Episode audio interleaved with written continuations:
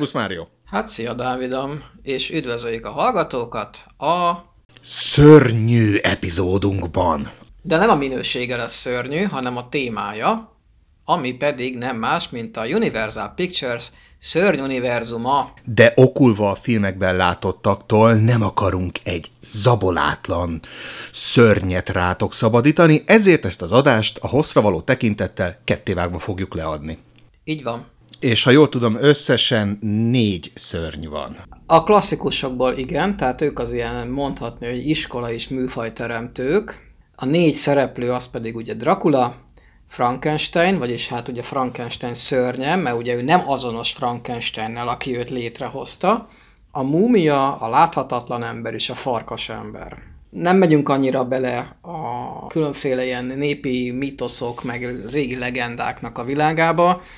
Nyilván ezek ilyen vándormotívumok, meg archetípusok, egy része, stb. stb. Viszont a Universal Studio a harmincas és a negyvenes években készített nagy sikerű filmeket ezekkel a főszereplőkkel, és most ezekről lesz szó. Viszont előzmény, hogy ugye harmincas évekről beszélünk, a hangos film az pedig ezerkilencszázhuszonhéttől volt. Kicsit gondoljunk bele abba, hogy vannak ezek a klasszikus horrorok, zárójel, horror, mint műfaj, ezek, amik szintén nem létezett, azt a harmincas évek közepe környékén kezdték el használni.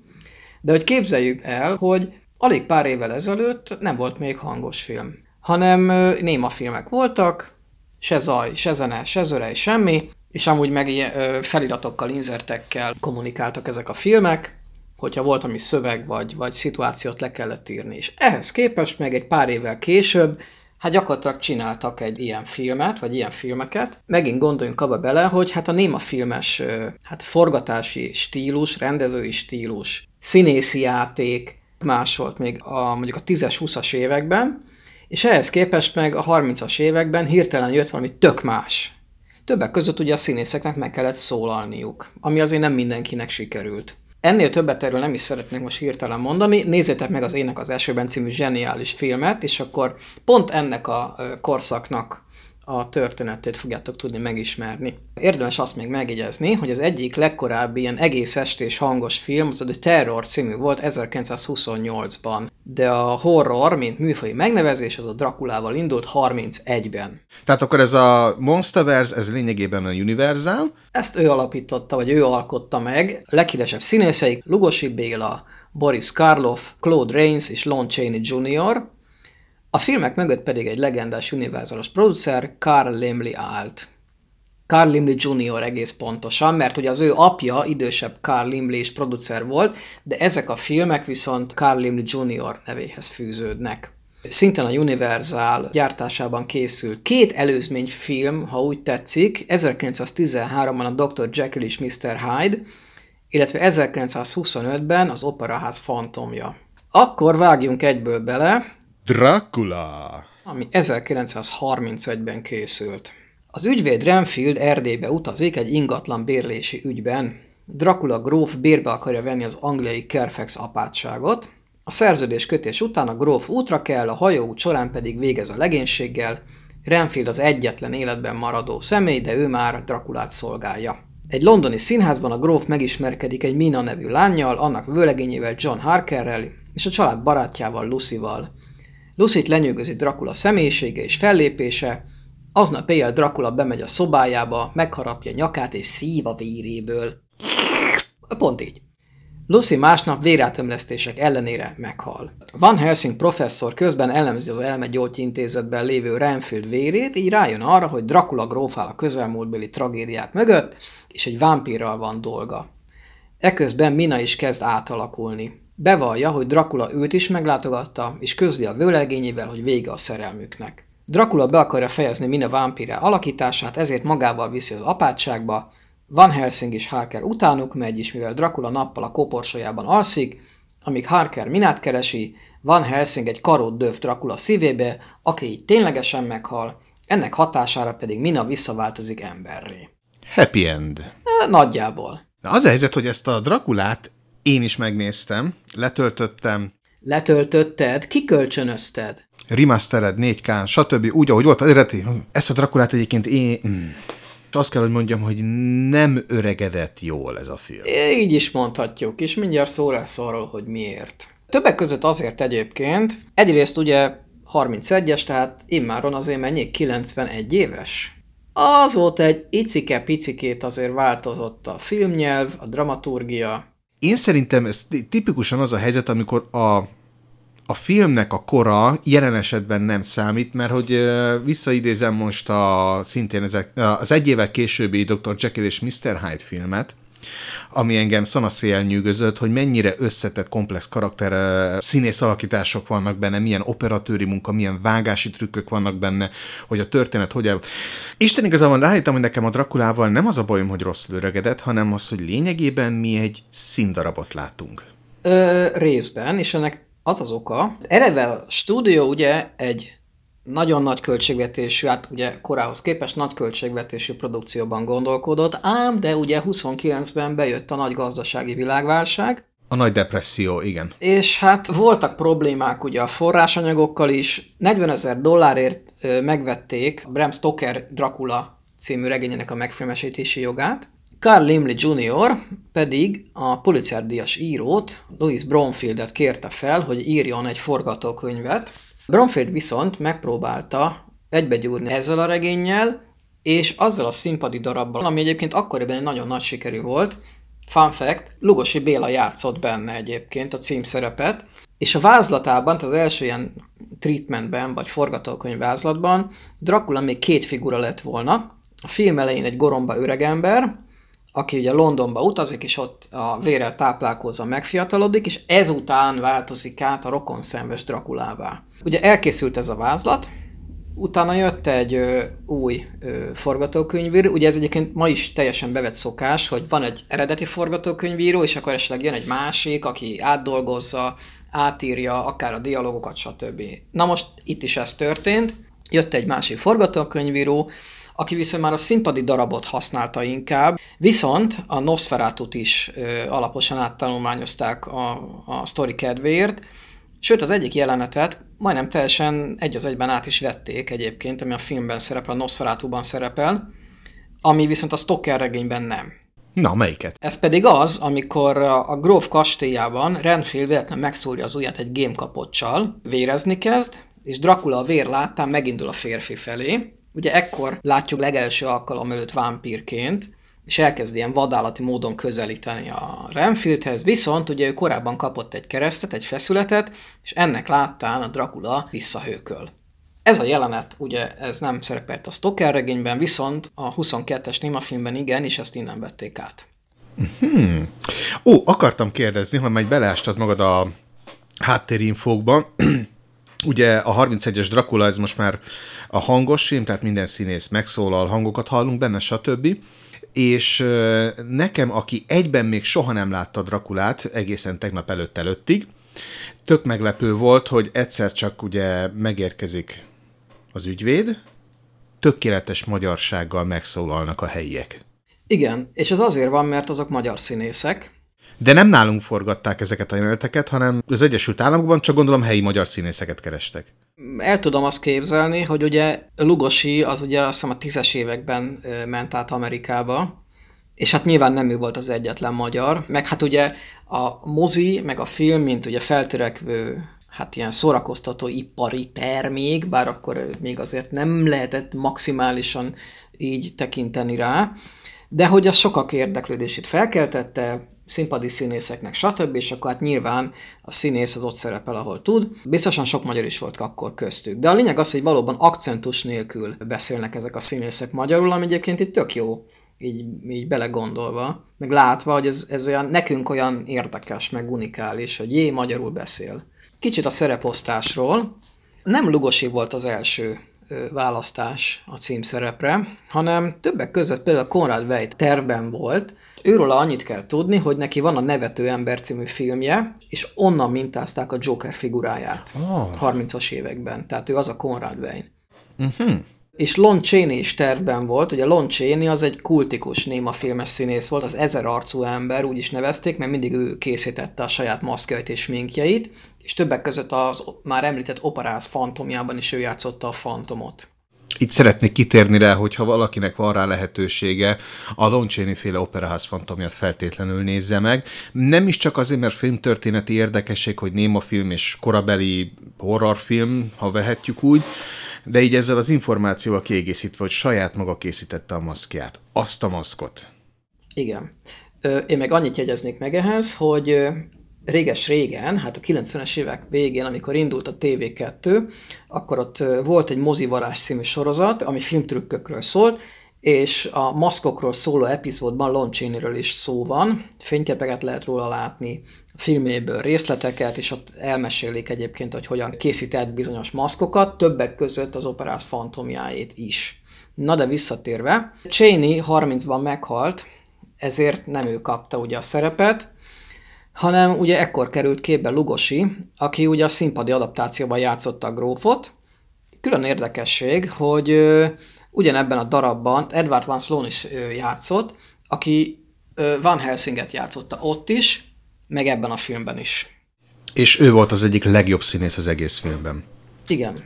Sőt, kimerem jelenteni, hogy az elmúlt filmes érát tekintve a harmincegyes Drakulában megformált Van Helsing a filmtörténelem jelenlegig legjobb Van Helsingje. Valószínűleg igen.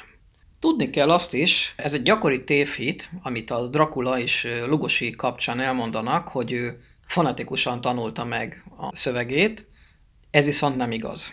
Az akcentusa az nagyon szerencsés volt egyébként, főleg amíg rá is játszott a karakter kedvéért, de ugye ő tizenkilenc óta Amerikában élt, és ugye színpadon játszott. Ez harmincegyes film, tehát egy több mint tíz éves időszakról beszélünk, elképzelhetetlen, hogy ő ennyi idő alatt ne tanulja meg a nyelvet.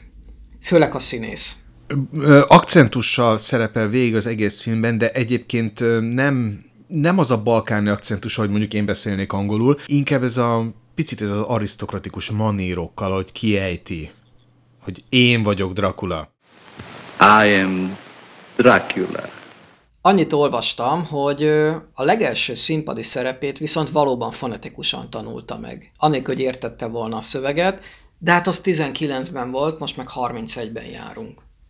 Lugosi egyébként éppen Los Angelesben volt a darabbal, amikor a film szereposztása zajlott, és ugye hát nem ő lett volna az eredeti befutó, de végül meggyőzte a stúdiót, többek között azért is, mert beérte heti ötszáz dolláros gázsival is, vagyis összesen háromezer-ötszáz dollárért vállalta a szereplést, és nagyon komolyan vette egyébként a, a, a figurát, és nagyon bele is élte magát a karakterébe. Ezt lehet, hogy mai divatos szóval method actingnak neveznénk, mert hogy titokzatos volt, nem bratizott a stábban nagyon, köszönt, amikor megérkezett vagy távozott, udvarias volt, de távolságtartó. És ez az egész így hozzá tartozott egy picit a Drakulának ez a baljós, meg titokzatos karakteréhez, tehát mondhatjuk azt, hogy a forgatás során azért ő többé-kevésbé végig karakterben maradt. És egyébként rossz színészi alakításnak se nevezném. Egyáltalán nem rossz. Szimpadias egyébként, ha megnézed néhány gesztusát, a híres tükrös jelenet például, amikor kiveri a tükröt a Van Helsingnek a kezéből, és így visszahőköl, és ilyen vadállatias arcot vág, és nem az az egyetlen. A, ahogy a kezével játszik, ugye állandóan felemeli maga mellé az egyik kezét, a színházban leghátul ülők is lássanak valami gesztust, amit a testével csinál, nem csak a hangját. A néma filmes színjátszás azért is volt ennyire nagyon éles, heves gesztusokkal, erős mimikával, tehát azért operáltak ezekkel a színészi eszközökkel, mert ugye a korabeli filmnyersanyag az nem volt ám annyira jó minőségű, mint ma, közel sem. Chaplin is például azért választotta ki ezeket a nagyon erősen kontrasztos kiegészítőket, hogy kis bajusz, kiúszta a szemöldökét, a szemét, stb. Tehát az erős mink is egyébként azért volt, és ugye ezért van később is, tehát a Drakulán is, később a Frankenstein is, de, de, de hát már a korabeli filmnyersanyagon látszódnia kellett ezeknek a mozdulatoknak, magának a színésznek. Egyáltalán nem volt ez mindegy, hogy most ő picit játszik csak, ami a mostani digitális nyersanyag mellett, ez nyilvánvaló, de hát a maga idejében ez egyáltalán nem volt ennyire természetes, és ezért kellett bizonyos dolgokat eltúlozni. Itt jegyzem meg egyébként, hogy a Drakulának a rendezője az egy nagyon híres néma filmrendező volt, és ő egyáltalán nem érezte magát otthonosan a hangos filmben. Az instrukciói emiatt meg is látszódnak egyébként a, a, a színészi játékon, hogy mit tudom én, Bélám, kérlek csináld ezt, csináld azt, és így csináld, és úgy csináld. És akkor nyilván a Lugosi meg ezt egy picit eltúlozva játszotta, mert hát ez volt a, a, a rendezői instrukció. Igen, meg a túl nagy szünetek a párbeszédek között, tehát nem az összevágott, hanem egy jelenet, nem mozdul a kamera, ott vannak a színészek, párbeszéd zajlik egymással, ott is ez a hatásszünet lenne, hogy ez volt az én zárómondatom, ez jelenti a következőnek, hogy az az én kezdőmondatom, és akkor mondom én tovább. Tehát, tehát nagyon darabossá válik a párbeszédeknél főleg ez a játék. Az időzítés nem volt még akkor az igazi, meg a ritmus. Igen, tehát konkrétan, mint egy olvasópróbát látnánk. Ennek ellenére viszont vannak olyan színészi alakítások benne, amik meg úgy annyira kitörnek a többiek közül. Mondom, az egyik kedvencem Van Helsing. Ha megnézed, ő neki például, amikor először száll szembe a Drakulával egy picike kis kereszttel, akkor Isten igazából az ő manírja kettő dologból áll. Egyik az, hogy megfeszül, mint egy sarokba szorított macska, tehát nincsen testjáték, csak az arcával tud játszani. Az már még mondhatni talán manírosnak, viszont ott meg teljesen csak a szemével és a hangjával. Igen, ő sokkal jobban érezte egyébként ezt az egész filmet, filmnyelvet. Tehát ő nem túlozta el a játékát, tehát az ő alakítása a Edward Van Sloannak egy sokkal kifinomultabb.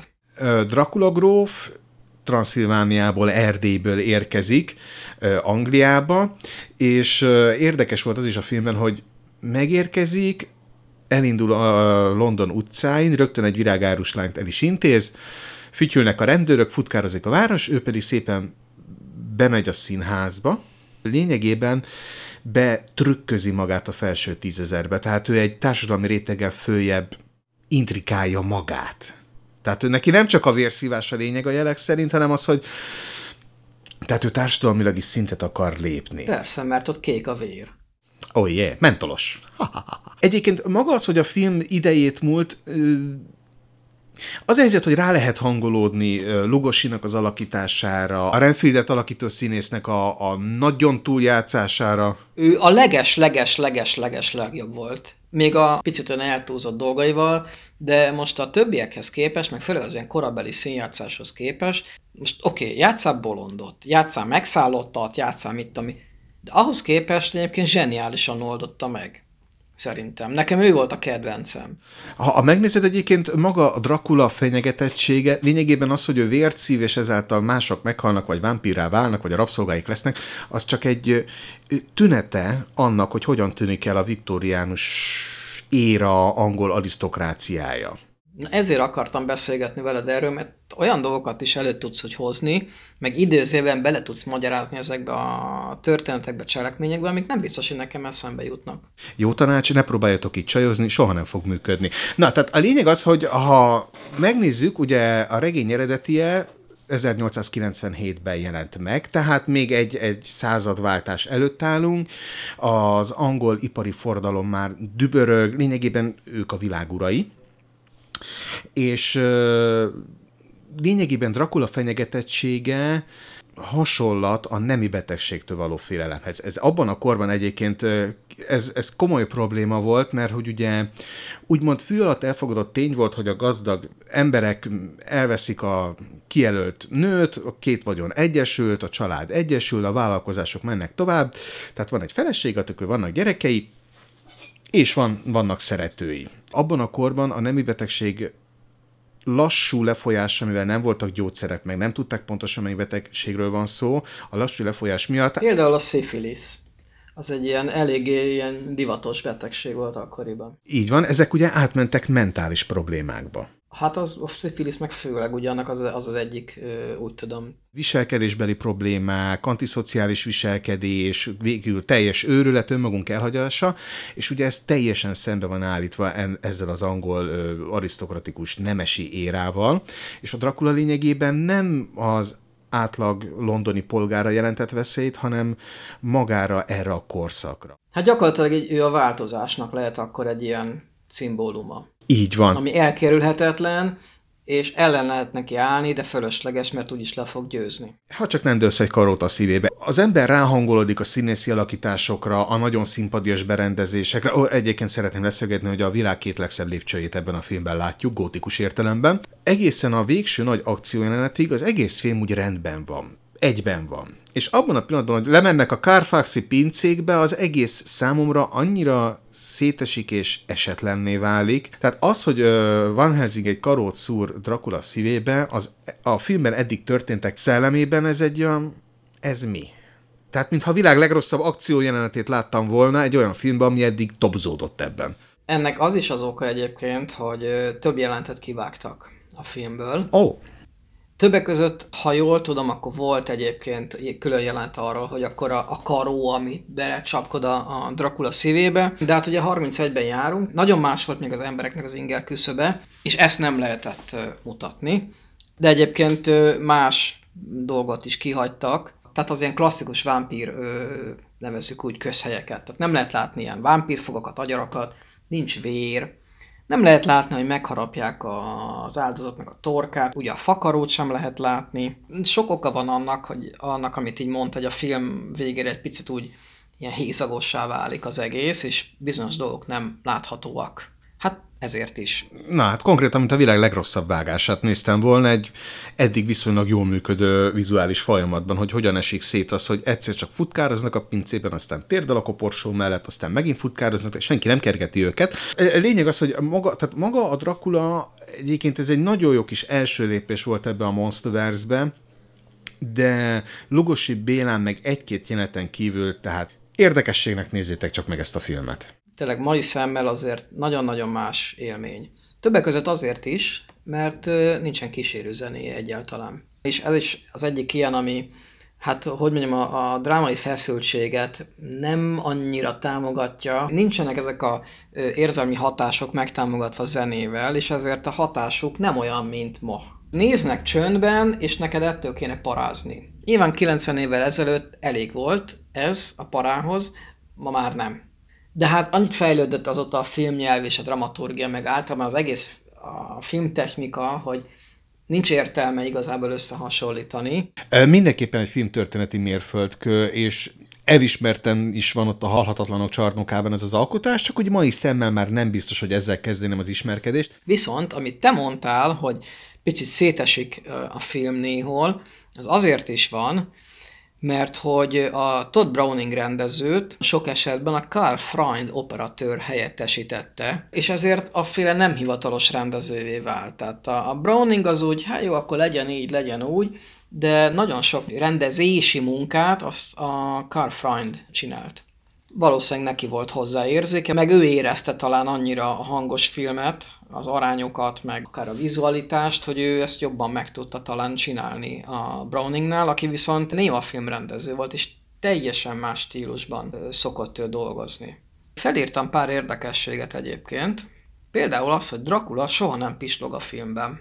Anthony Hopkins A bárányok hallgatnak, mint Hannibal Lecter, szintén nem pislog abban a filmben. Jack Nicholsonnak is van egy hosszú jelenete a Ragyogás című filmben. Van egy hosszú egykamerás beállás, közelít Jack Nicholsonra a kamera, miközben beszélget a mosdóban valakivel, és az egy jó egy-két perc, ez egy hosszú jelenet, és egyszer nem pislog. Tehát nem az, hogy úgy veszik föl, hogy akkor most pislogás előtt el, nem, ő végig nem pislog. Fáj a szemem, ha nézem azt a jelenetet. Van egy-két különleges kameramozgás a filmben. Ugye többek között a szűkös költségvetés, nyilván erre is kihatással volt, hogy nem lehet látni, hogy Drakula kikel a koporsójából. Most nyilván ezt nem lehet úgy megcsinálni, hogy olyan látványosan most így mit tudom én, valami mechanikus, ilyen segédcucc, vagy ilyesmi, hogy a felemeli a lugosit, vagy valami, ezért... Pedig a huszonkettes Nosferatu-ban így kell ki a koporsóból. Arra emlékszem, igen. Itt nem így csinálták meg, hanem annyit lehet látni, hogy a koporsónak a fedele egy félrecsúszik, a lugosi keze, vagy hát a Drakula keze megjelenik, és hogy elkezd tapogatózni a koporsó mellett. Utána a kamera félrenéz, tehát elfordul, elsvenkel, majd amikor pár másodperccel később visszafordul, a Drakula ott áll makulátlan ruhában. Mint akit skatujával húztak ki. Pedig csak koporsóból. Ikonikus egyébként ugye a Drakulának a hipnotikus tekintete, amit egyébként a filmben többször is bemutat, amikor a Minát például próbálja hipnotizálni, vagy a Van Helsinget is. Egy pici fényudvar látszik a, a, a szemében, azt az operatőr csinálta egy picike lámpával. Az marha jól néz ki egyébként. Igen. Érdemes egy pár szót mondani, legalább említés szintjén, hogy készültek folytatások ez a, ez a filmhez. A Drakula lánya ezerkilencszázharminchatban, ami közvetlenül az első film után játszódik, majd negyvenháromban a Drakula fia, amiben Lon Chaney junior volt a főszereplő, majd a Frankenstein háza negyvennégyben, abban is ugye megjelenik a figura, majd a Drakula háza negyvenötben, és negyvennyolcban egy vígjáték. Abbot és Costello. Abbot és Costello találkozik Frankenstein-nel. Ebben szerepelt ismét Lugosi, mint Drakula. A többiben nem? Ö, többiben nem. Átvette más tőle a szerepet. kétezerben az amerikai Nemzetközi Könyvtár kulturális, történelmi vagy esztétikai szempontból jelentős alkotásként a Drakulát is beválasztotta az amerikai nemzeti filmnyilvántartásba. Erről talán Mark Hamill tudna beszélni, hogy egy, egy szerep hogyan skatujász be egy színészt. Hát, Lugosit is beskatujázta Drakula szerepe, baromi híres lett, sok pénzt is keresett, de nem nagyon tudott ö, aztán kitörni ebből a szerepből. Nyilván játszott más filmekben is, lesz is még szó erről, de ezt a sikert nem tudta már megismételni. Végül is örökre beskatujázódott ebbe a szerepbe, és van egy olyan gyakori tévhit, hogy ö, Drakula köpenyében temették el, ami annyiban igaz, hogy valóban egy ilyen köpenyben temették el, de nem, nem abban, amiben a filmben szerepelt. Akkor ugorjunk.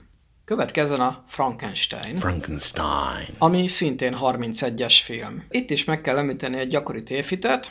A Frankenstein ez nem azonos a szörnyel, hanem ez a dokinak a neve a doktor Frankenstein. Viktor Frankenstein. Hát az eredetiben elvileg Viktor Frankenstein, a film kedvéért viszont Henry Frankenstein, vagy Henry Frankensteinnak nevezték el. A sztori meg röviden annyi, a Bajor Alpok egyik falujában Harry Frankenstein segédje Fritz összerak egy emberi testet frissen eltemetett és nemrég felakasztott bűnözők hulláinak testrészeiből. Az alkotás befejezéséhez azonban szükség van egy agyra. Harry elküldi Fritzet a volt orvosi egyetemére, hogy lopjon el egy agyat. Fritz, hozzá egy agyt! Viszont Fritz egy rossz agyat, egy bűnöző agyát hozzá el véletlenül, és ezt élesztik az összefércelt testbe. Eközben a Henry Frankensteinnek a menyasszonya Elizabeth aggódik a tudós, különös viselkedése miatt, és többet magával éppen akkor érkezik meg a laboratóriumba, amikor a férfi az utolsó előkészületeket végzi a testtel, a tomboló vihar villámlásával akarja életre kelteni a lényt. It's alive. It's moving. It's alive. Oh, it's alive. It's alive. It's alive. It's alive. Ami a rémisztő megjelenése ellenére ártalmatlan, gyermeki, úgy is mondhatjuk, ám óriási ereje és kiszámíthatatlan viselkedése miatt bezárják. Fritz viszont fáklyával kínozza ezt a teremtményt, aki védekezésképp végez vele, konkrétan felakasztja, majd megszökik. Kóborlás közben összetalálkozik egy kislánnyal, akit viszont véletlenül megöl, így menekülésre kényszerül, és bemenekül abba a faluba, ahol egyébként a Frankensteinnek a családja is él, és ahol a Frankenstein, ugye Henry Frankenstein az esküvőjére készül. A falubeliek, amikor megtudják, hogy mi történt a kislánnyal, akkor keresőcsapatot alakítanak, hogy elfogják a kislány feltételezett gyilkosát. Az üldözés során Henryt megtámadja a szörny, és elhurcolja egy malomba, aminek ledobja a tetejéről, de a Henry szerencsére túléli, mert a teste az ráesik a lapátokra, onnan esik le a földre, tehát megsebesül, de túléli. A falusiak viszont felgyújtják a malmot, amiben a szörny csapdába esik. Az egyébként egy szívettépő jelenet. Ö, igen.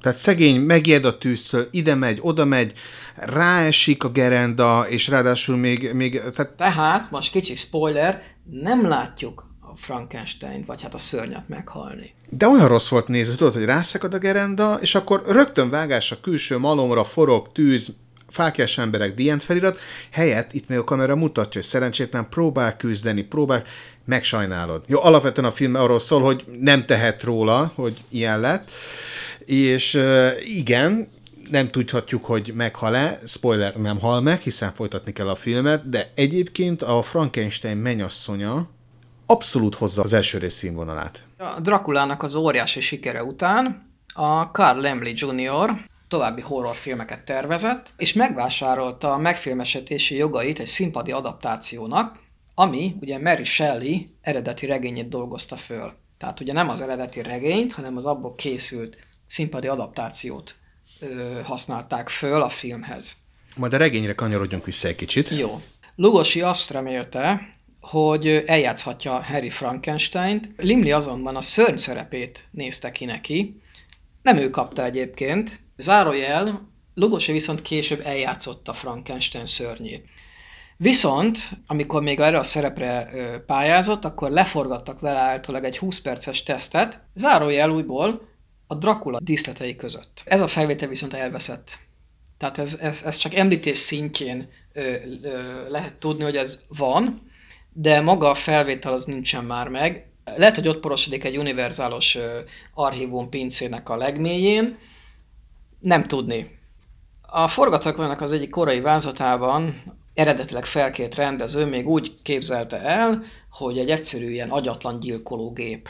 A Shelley regénnyel ellentétben ugye nem voltak emberi momentumai, nem volt a filmben pátosz, meg semmi ilyesmi, ami miatt szimpátia ö, ébredhetett volna a nézőben a, a teremtmény iránt. Viszont állítólag Lugosi ezért dobta a szerepet, de inkább hiúsági okok miatt, mert hogy ő nagyobbra tartotta magát és a színpadi képességeit annál, hogy ő egy ilyen egyszerű ilyen hörgő, morgó figurát játszon el. Tehát ő általában mondott ami olyat, hogy hát ő nem lesz madárjesztő. Igen, mert hogy az eredeti regényben ugye a Frankenstein teremtménye megtanul beszélni. Kicsit akkurátusabb feldolgozás, ugye a Kenneth Branagh féle film, vagy a Robert De Niro játsza a szörnyet, tök más. De viszont közelebb áll az eredeti regényhez. Maga az eredeti regény egyébként érdekesen járja a körben ezt a terem. Tehát, hogy az, a, a regénynek az eredeti hosszú címe a Frankenstein, avagy a modern Prometheus. Tehát, hogy Frankenstein, mint Prometheus, aki túl közel kerül a tudomány által olyan területhez, amihez nem lenne még szabad, kvázi az élet teremtése. Hát ugye az eredeti Prometheus uh, sztori is, hát az egy gyakorlatilag a tudásnak egyfajta metaforája. Így van. Ugye elhozza a tüzet, hát az nyilván nem szó szerint tűz, hanem az a tudás. Így van, és ugye ráadásul maga az, hogy az összedarabolt hullák, a villámok, ezt mind a filmhez találták ki, az eredeti regényben nincsen, nem volt abban, sőt le sincs írva, hogy maga az a tudományos procedúra, hogy hogyan teremt valaki életet, nincsen leírva, nincsen utalás az összedarabolt hullákra se, egyszerűen csak egy teremtményről van szó, aki annyira torz lesz az életre kelésének a pillanatában, hogy a saját teremtője elfordult tőle, tehát lényegében egy apátlan, anyátlan árvaként kezdi el az életet, és sokkal több szó van benne magáról Frankensteinről, mert hát ugye ő a regény hőse, nem, hőse, szereplője, nem maga a teremtménye, ráadásul maga a regény az egy keretes szerkezettel rendelkezik, amit először egyébként pont a Kenneth Branagh kilencvennégyes feldolgozásában jelentettek meg, azt hiszem, hogy egy tengerészhajó megtalálja a Viktor Frankensteinnek a halála előtti órákban, végegyengülésben, és ő meséli a történetét, hogy megteremtett, az ő életéről is mesél, a tudomány iránti megszállottságáról, hogy feledkezett bele minden, ebbe, hogy minden egyébről elfeledkezzen, akkor így fogalmazok, hogy végül is, hogy a, a lényel nem foglalkozott, ő hiába kereste, hogy foglalkozz velem, sőt, ami a későbbi filmben megjelenik a Frankenstein menyasszonyában, megmondja Frankensteinnek, hogy teremtsen neki egy társat, hogy ne kelljen magányosan élnie. Frankenstein nem megy bele, itt viszont előjön a józan tudományos gondolkodása, hogy nem szaporodhat ez a lény, mert mi van, ha elterjed a Földön, ezért megtagadja, megtagadja neki a társ ö, születését, a, a lény pedig megmondja neki, hogy akkor én meg ott leszek a nász éjszakádon, és tényleg ott lesz a nász éjszakáján, megöli a feleségét, majd ott hagyja. Hogy akkor magadnak okoztad a tragédiádat, akkor most éljél te is úgy, ahogy én, és elmenekül. És a regény innentől kezdve mutatja be azt már csak röviden, hogy üldözi a lényt, és mielőtt megtalálná, már annyira elgyengült, hogy a halálán van, amikor megtalálja az a tengerészhajónak a kapitánya, ahogy akinek elmesél a történetet, majd meghal. Tehát ő már nem találkozik a lénnyel, aki viszont felbukkan, megtalálja a saját teremtőjét, és elpusztítja saját magát. Hát ez egy picit bonyolult, és sok lett volna egy filmben. Hozzáteszem, hogy ez a filmfeldolgozás kifejezetten jól sikerült, tehát ez a harmincegyes is. Tehát... Más, más, más azért egy picit, más mondani valóval, stb., de igen, igen, igen. Tehát nem jobb egyik vagy másik, hanem más. Más, más, a korabeli nyelvezethez képest viszont én jobbnak tartom a Drakulánál. Nem vagy egyedül ezzel a véleményeddel. Sok tekintetben jobb film. Színészi alakításban, díszletekben, zene ebben sincs egyébként. Hát ennyit tesz egyébként a, a, a jobb rendezés, vagy egy másik operatőr. Meg szerintem az, hogy már a Drakula köz, forgatása közben már tanulták azokat a filmnyelveket, és vonták le a tanulságokat, akkor ezt ne így, ezt a következőben így csináljuk, mert a rákövetkező filmben is, meg a rákövetkező filmben is, amikor majd mindjárt mesélni fog, szintén érezni bizonyos jeleneteknél, hogy na, ó, ez igen jól nézett ki, hogy azt a mindenit, mm, van humor, de mindent nem akarok ennyire előre menni, tehát lényeg az, hogy film, ebben a Monsterverse-ben filmről filmre tanulták meg a készítők, hogy hogyan lehet túllépni a némafilmes korszakból, a színpadias ö, beállításoktól elkezd az, hogy filmnyelv alakuljon ki. De a, a, a Frankenstein, tehát én a Frankensteinnel kezdeném egyébként, ha valaki most szeretne ismerkedni ezekkel nagyon régi szörnyfilmekkel, mert nem fogja elriasztani úgy, mint mondjuk egy Drakula, mert, mert más élményt kap. Más élményt kap, komplexebb, színesebb karakterekkel, és mondom, annak ellenére, hogy az egyébként tényleg nagyszerű regényt hiába változtatták meg a végét, meg mondhatjuk rá, hogy lényegében teljesen kiforgatták, akkor is megtartott az eredeti mondani valót. Sok mindent megtartott benne, például ugye a tragikus főszereplőt, aki akarata ellenére teremtik meg, és ő nem tett arról, hogy ő olyan, amilyen.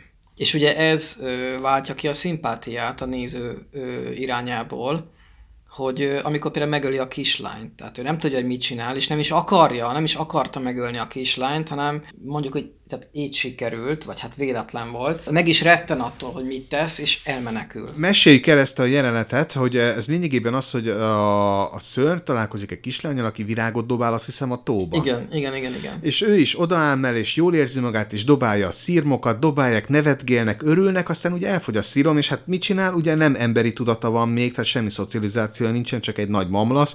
Fogja, és a kislányt behajtja a tóba.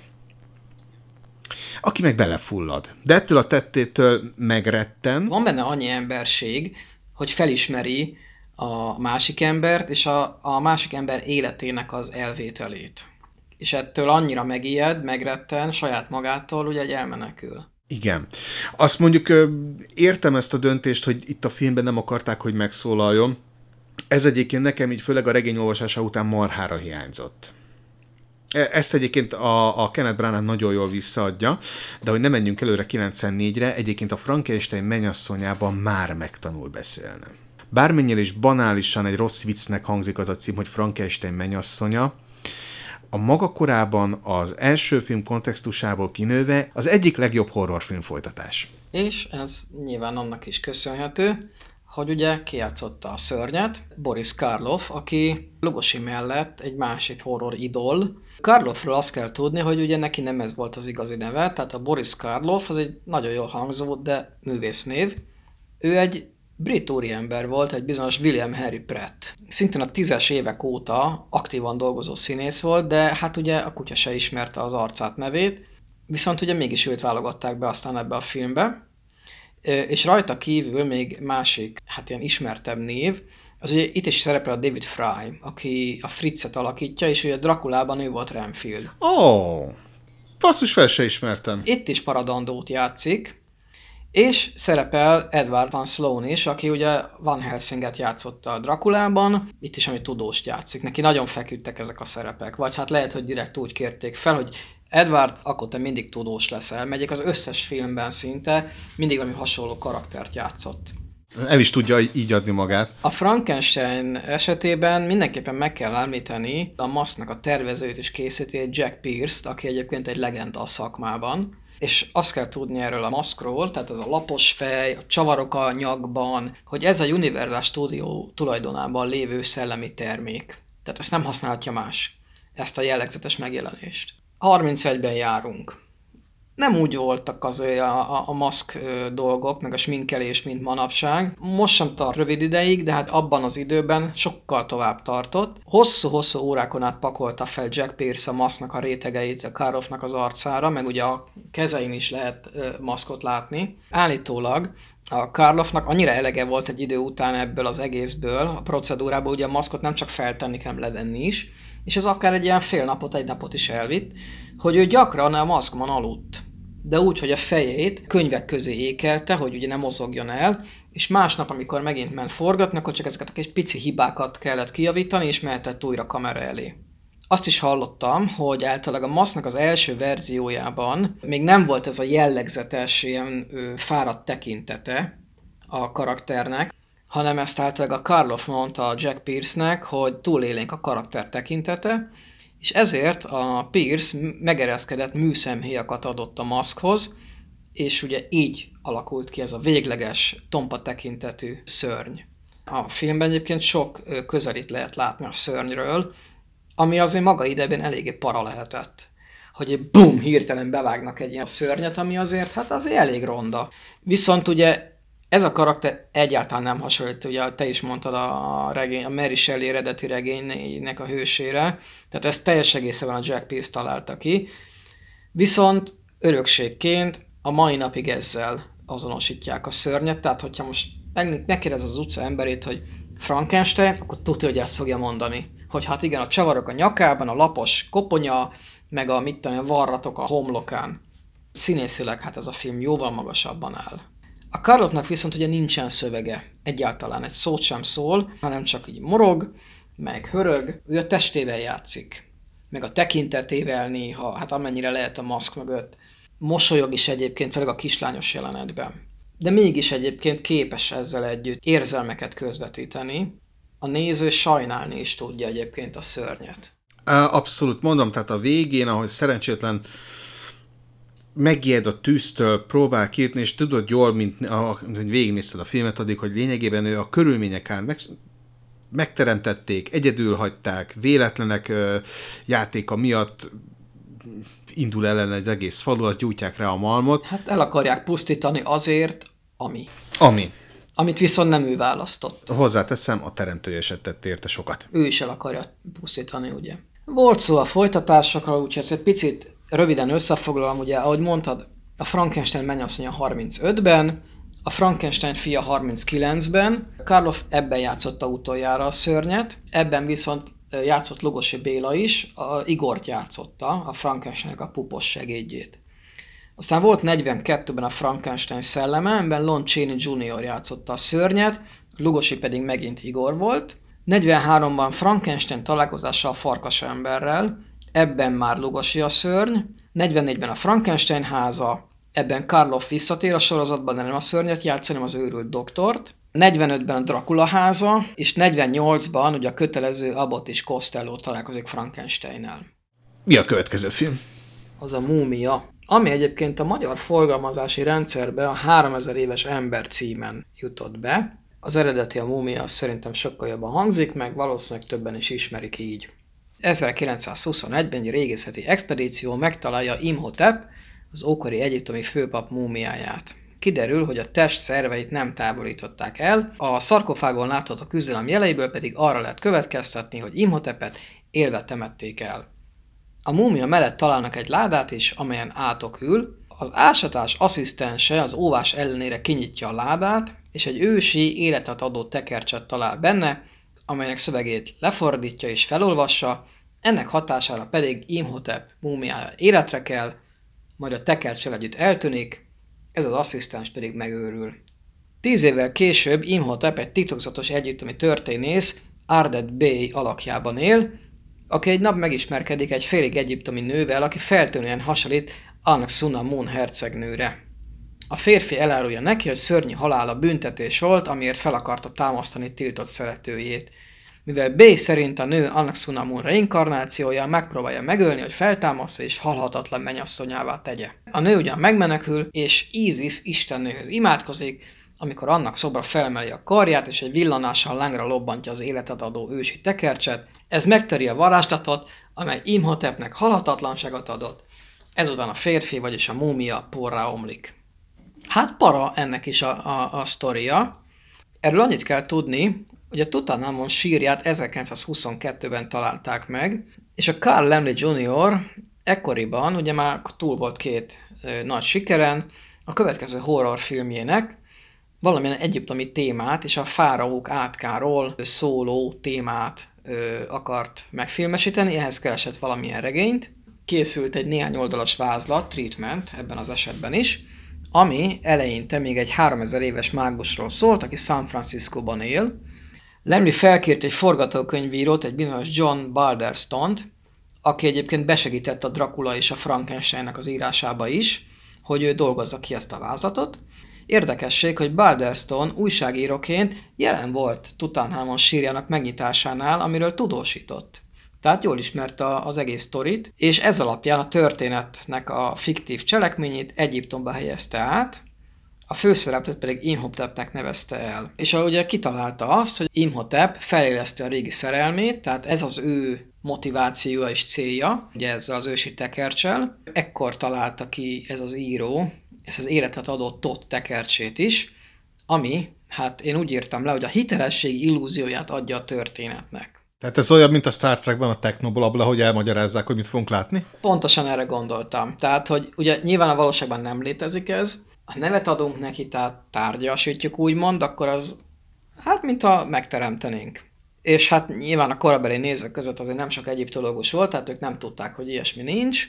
Viszont hát ugye olvashattak a fáraóátkáról, az egyiptomi ásatásokról, Tutanhamonról, stb., és akkor hú, akkor van egy ilyen élethatodó tekercs, és az egészet misztikumba csomagolták, és ettől jóval hitelesebb is, hihetőbbé vált. Igen, és ugye itt van az, hogy a Drakula és a Frankenstein után a, a Múmia volt az első olyan horrorfilm, aminek nem volt regény irodalmi forrása. Igen, ezt úgy neveznénk ma, hogy eredeti forgatókönyv alapján készült, és nem adaptálták. Így van, tehát ez a Monsterverse-nek az első eredeti forgatókönyv alapján készült horrorfilmje. Megnéztem, ez a harmadik számú kedvencem ebben a Monsterverse-ben. Nem csodálom. Ez is jobban sikerült már, mint a Drakula. Mondhatnám azt is, hogy tulajdonképpen nem sorolnám hátrába Frankensteinhez képest, viszont nekem maga a történet, hát most... most sántít néhol egy picit. Sántít, és nagyon szappanopera lett belőle. Többek között azért is egyébként, korábbi filmekre is néhol jellemző volt, de itt talán még inkább, hogy nagyon sok információt úgy adnak át a nézőnek, hogy a szereplők beszélnek róla. Tehát elmondják azokat az eseményeket, amik a film szerint megtörténtek, de nem látjuk ezeket megtörténni. Pedig eredetileg le is akarták forgatni ezeket a részeket. Valószínűleg költséghatékonysági szempontok közre játszottak ebben. Még mindig ugye a gazdasági világválságban vagyunk, vagy hát utána nem sokkal.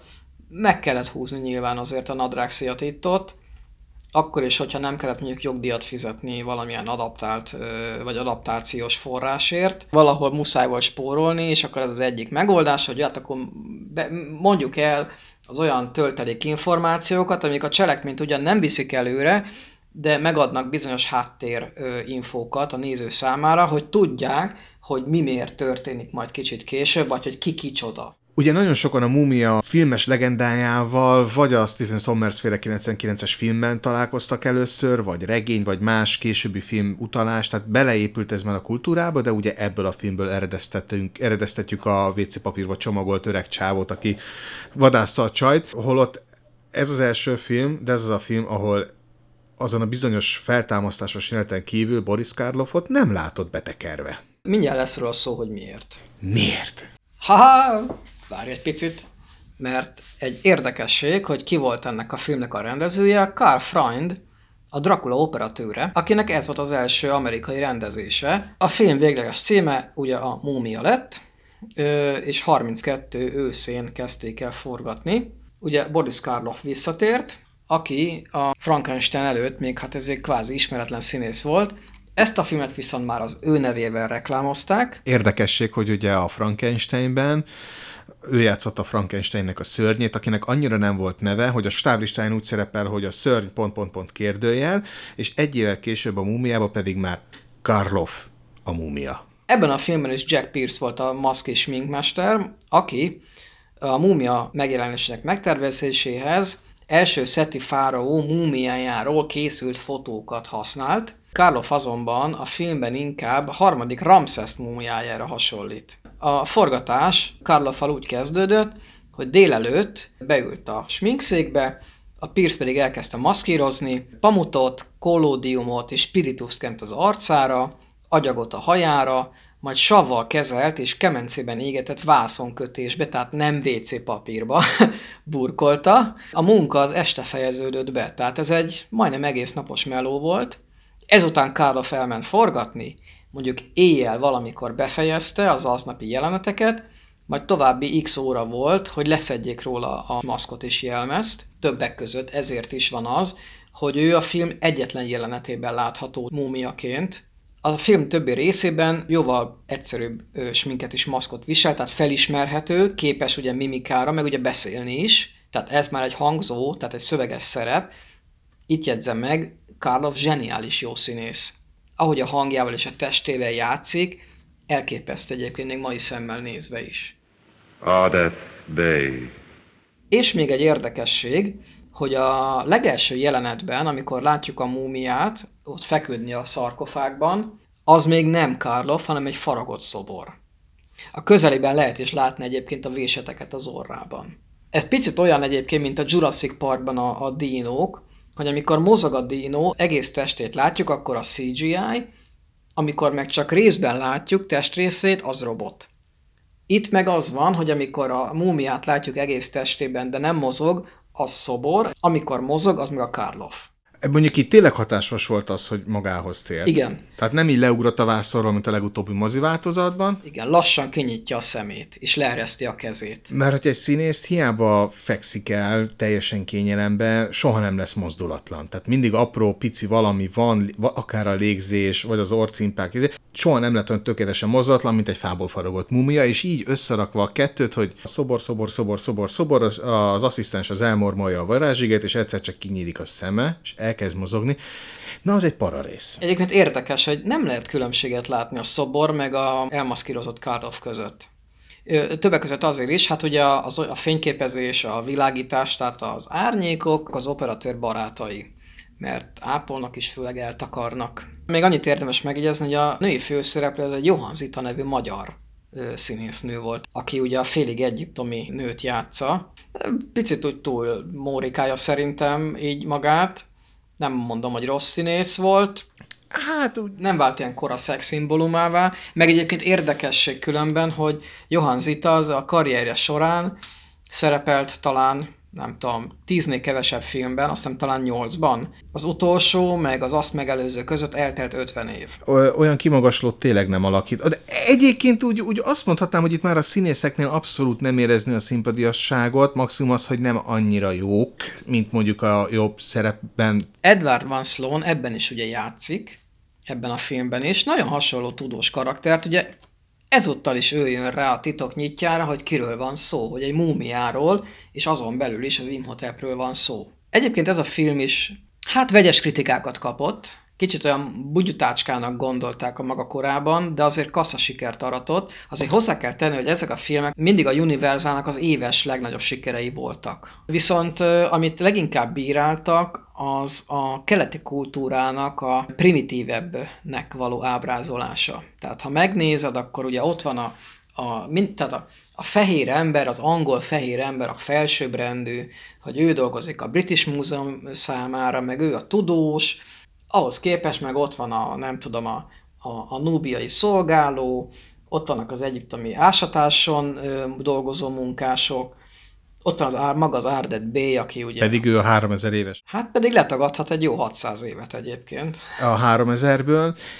Egyébként ez tényleg egy érdekes párhuzam, hogy felébred ez a háromezer éves ember, ott van a történelem teljesen a fejében, és még a misztikumokkal is, hogy olyat tudna mutatni ennek a világnak, hogy mindenki letérdelne, de annyiba se veszi a nagy fehér embert, hogy egyáltalán ezzel megpróbálkozna neki a nőkkel. És ebből a szempontból egyébként a film nem hozza azt a fajta ilyen átlagos ilyen horror sztorit, hogy most valamilyen nem tudom milyen ilyen magasztos cél érdekében kezd el gyilkolászni, stb., hanem ő tényleg igazából a, a szerelmét akarja visszahozni. Itt jegyzem meg, a filmben van egyébként egy egész hatásos flashback jelenet, amikor egy misztikus kútban, vagy katlanban megidézi az ókori egyiptomi eseményeket, hogy ő hogyan ö, került kapcsolatba ezzel a hercegnővel, ugye tiltott szerelem, ö, hogyan halt meg a hercegnő, és ugyan, utána hogyan ö, kapták el, mert fel akarta támasztani a hercegnőt. Hát rajta kapták, és egyébként a filmnek a, a leges-legjobb jelenete, amit egyébként a kilencvenkilences film is átvett, amikor élve bebugyolalják a szövet tekercsekbe. Az is egy parás rész volt. Elkezdik tekerni a fejét körbe, betekerik a száját, aztán az arcát, és csak a szemét lehet látni, hogy így néz ki a kamera fele. Uh-huh. És egyébként ezt, ugye ezt a, a, a kilencvenkilences filmben is leforgatták. Igen, egyébként érdekes tényleg, hogy nagyon sokszor ez, amikor ez a, az amerikai közönségnek készül elsősorban ugye a film, és hogy az európai, dél-amerikai, ázsiai kulturális elemek, misztikumok hogyan vannak, hát tulajdonképpen leegyszerűsítve, kilúgozva a közönségnek, ami egyébként, toj, te, tehát ezt nem megrovásként mondom, ez teljesen érthető, hiszen van hetvenöt-nyolcvan percet, amiért fizetnek huszonöt centet a nézők, és addig jól akarják magukat érezni. Tehát nem történelemórát akarnak, Isten igazából ők izgulni akarnak valamiért, a jó nyerje el a méltó jutalmát, a gonosz a méltó büntetését, csak ugye van egy-két film, ami egy picit úgy mélyebb rétegekre ásott, mint például a Drakula, ugye ezzel a, amit az előbb már mondtunk, a Frankenstein a teremtéssel, a teremtményed iránt érzett felelősséggel, a tudomány óvatlan használatával. A Múmiánál nem érzem ezt egyébként, hogy így próbálnának mélyre menni. Valószínű azért, mert ugye nem irodalmi alapból készült, hanem ez egy egy akkoriban divattá vált egyiptommániát lovagoltak meg, hiszen ugye egy érdekesség, hogy ugye amikor feltárták az egyiptomi sírokat, és jöttek ezek a túlzott történetek, hogy valaki megbotlott a saját lábában, elterült, akkor múmia átka, meg a fáraó átka, hogy egyébként mennyire ráharaptak a tengeren túlon. Angliában is, Franciaországban is, az Egyesült Államokban is, tehát még az ezerkilencszázas évek legelejéről beszélünk, amikor elkezdtek egyetlen az emberek foglalkozni azzal, hogy vannak múmiák, meg van egy háromezer éves civilizáció, amiről semmit nem tudunk, csak az, hogy vannak piramisok. Tehát konkrétan volt olyan, hogy gazdagabb arisztokrata családok előtt az egyiptológusok, akik kiásták a múmiát, abban a pillanatban hajóra rakták, elvitték a tengeren túlra, ahhoz a családhoz, ahol a legtöbbet fizették érte, ott először egy vacsoraest, majd utána egy élménybeszámoló az egyiptomi napról, meg azokról a szörnyűségről, amiket ott láttunk abban az elmaradott országban, és most desszertként önök előtt először felnyitjuk a szarkofágot. Szenzációvá degradálták gyakorlatilag a, a fáraókat, meg az egyiptomi kultúrát. Így van, és hát, hogy ez egyébként szerintem, ez, ez nagyon átjön nekem a múmia, ebből a múmiából, hogy itt, itt ez tulajdonképpen ezt a történetet rá lehetett volna húzni tényleg bármelyik másik régebbi kultúrára. Tehát itt feltámadhatott volna egy gladiátor szelleme, vagy egy ókori görög szelleme, stb. Csak ott éppen az Egyiptom volt a nagyon menő. Hát a divat. Mint most, mit tudom, mint mondjuk az elmúlt, nem tudom, időszakban a szuperhős filmek, hogy most mindenki szuperhős filmet csinál. Így van, de... Hát akkor meg, akkor meg ez az éppen aktuális trend. Figyelj, bevált, mert végül is franchise lett belőle, amíg a horror ki nem vérzett. Azt írtam fel, hogy nem kapott hivatalos folytatást, viszont több múmiás film is készült. A múmia keze negyvenben, a múmia séra negyvenkettőben, a múmia szelleme negyvennégyben, a múmia átka szintén negyvennégyben, és... Abbot és Costello a múmiával is találkozott ötvenötben. Ezekben a filmekben a címszereplő egy Karis nevű karakter. Imhotep csak ebben a filmben jelenik meg. Igen. Viszont a Múmia keze című filmben az eredeti harmincegyes filmből is használtak felvételeket, sőt, olyanokat is, amiben Karloff is szerepel, ráadásul felismerhetően, de ennek ellenére nem írták ki a nevét a, a stáblistában. És ugye beszéltünk a kilencvenkilences Múmia filmről, és aztán a kétezer-tízes évek közepe vége környékén a Universal úgy gondolt, hogy akkor most így, ugye akkor már javában tombolt a Marvel meg a dé cé-nek ez az univerzum építése, és akkor a Universal kitalálta, hogy akkor hú, akkor ő is ezt a Dark univerzumot, vagy Dark Universe világot felépíti.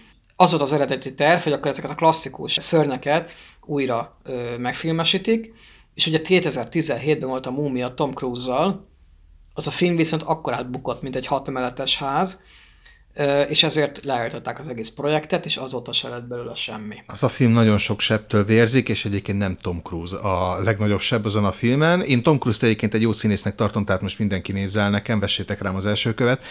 Az egy nagyon jól induló, nagyon jól induló film, az egy nagyon jó kalandfilm, az egy Indiana Jones utánérzetként indul, aztán abban a pillanatban, hogy a múmia abban a filmben megérkezik Angliába, hirtelen átváltunk a, a Hammer stúdiók, ezt már korábban említettem, a Hammer stúdiók filmvilágát idézi meg egyébként szuper díszletekkel, de maga a film annyira szétesik, annyira unalmassá válik, hogy nem csodálom, hogy megbukott. Hát valószínűleg nem is kár érte akkor ezek szerint. Hozzáteszem, viszont volt ennek egy kicsavart módon egy jó következménye, ugyanis miután a Monsterverse-et úgy, ahogy van, teljesen elkasszálták, ezért a különböző karaktereknek az újraforgatási jogait más kezekbe is oda, odaadták. Ez volt akkor a Universal, a szörny univerzumának az első része, Drakuláról, Frankensteinről és a múmiáról, a következő részben pedig a láthatatlan emberről és a farkas emberről fogunk értekezni. Tartsatok akkor is velünk, várunk mindenkit sok szeretettel, sziasztok! Sziasztok!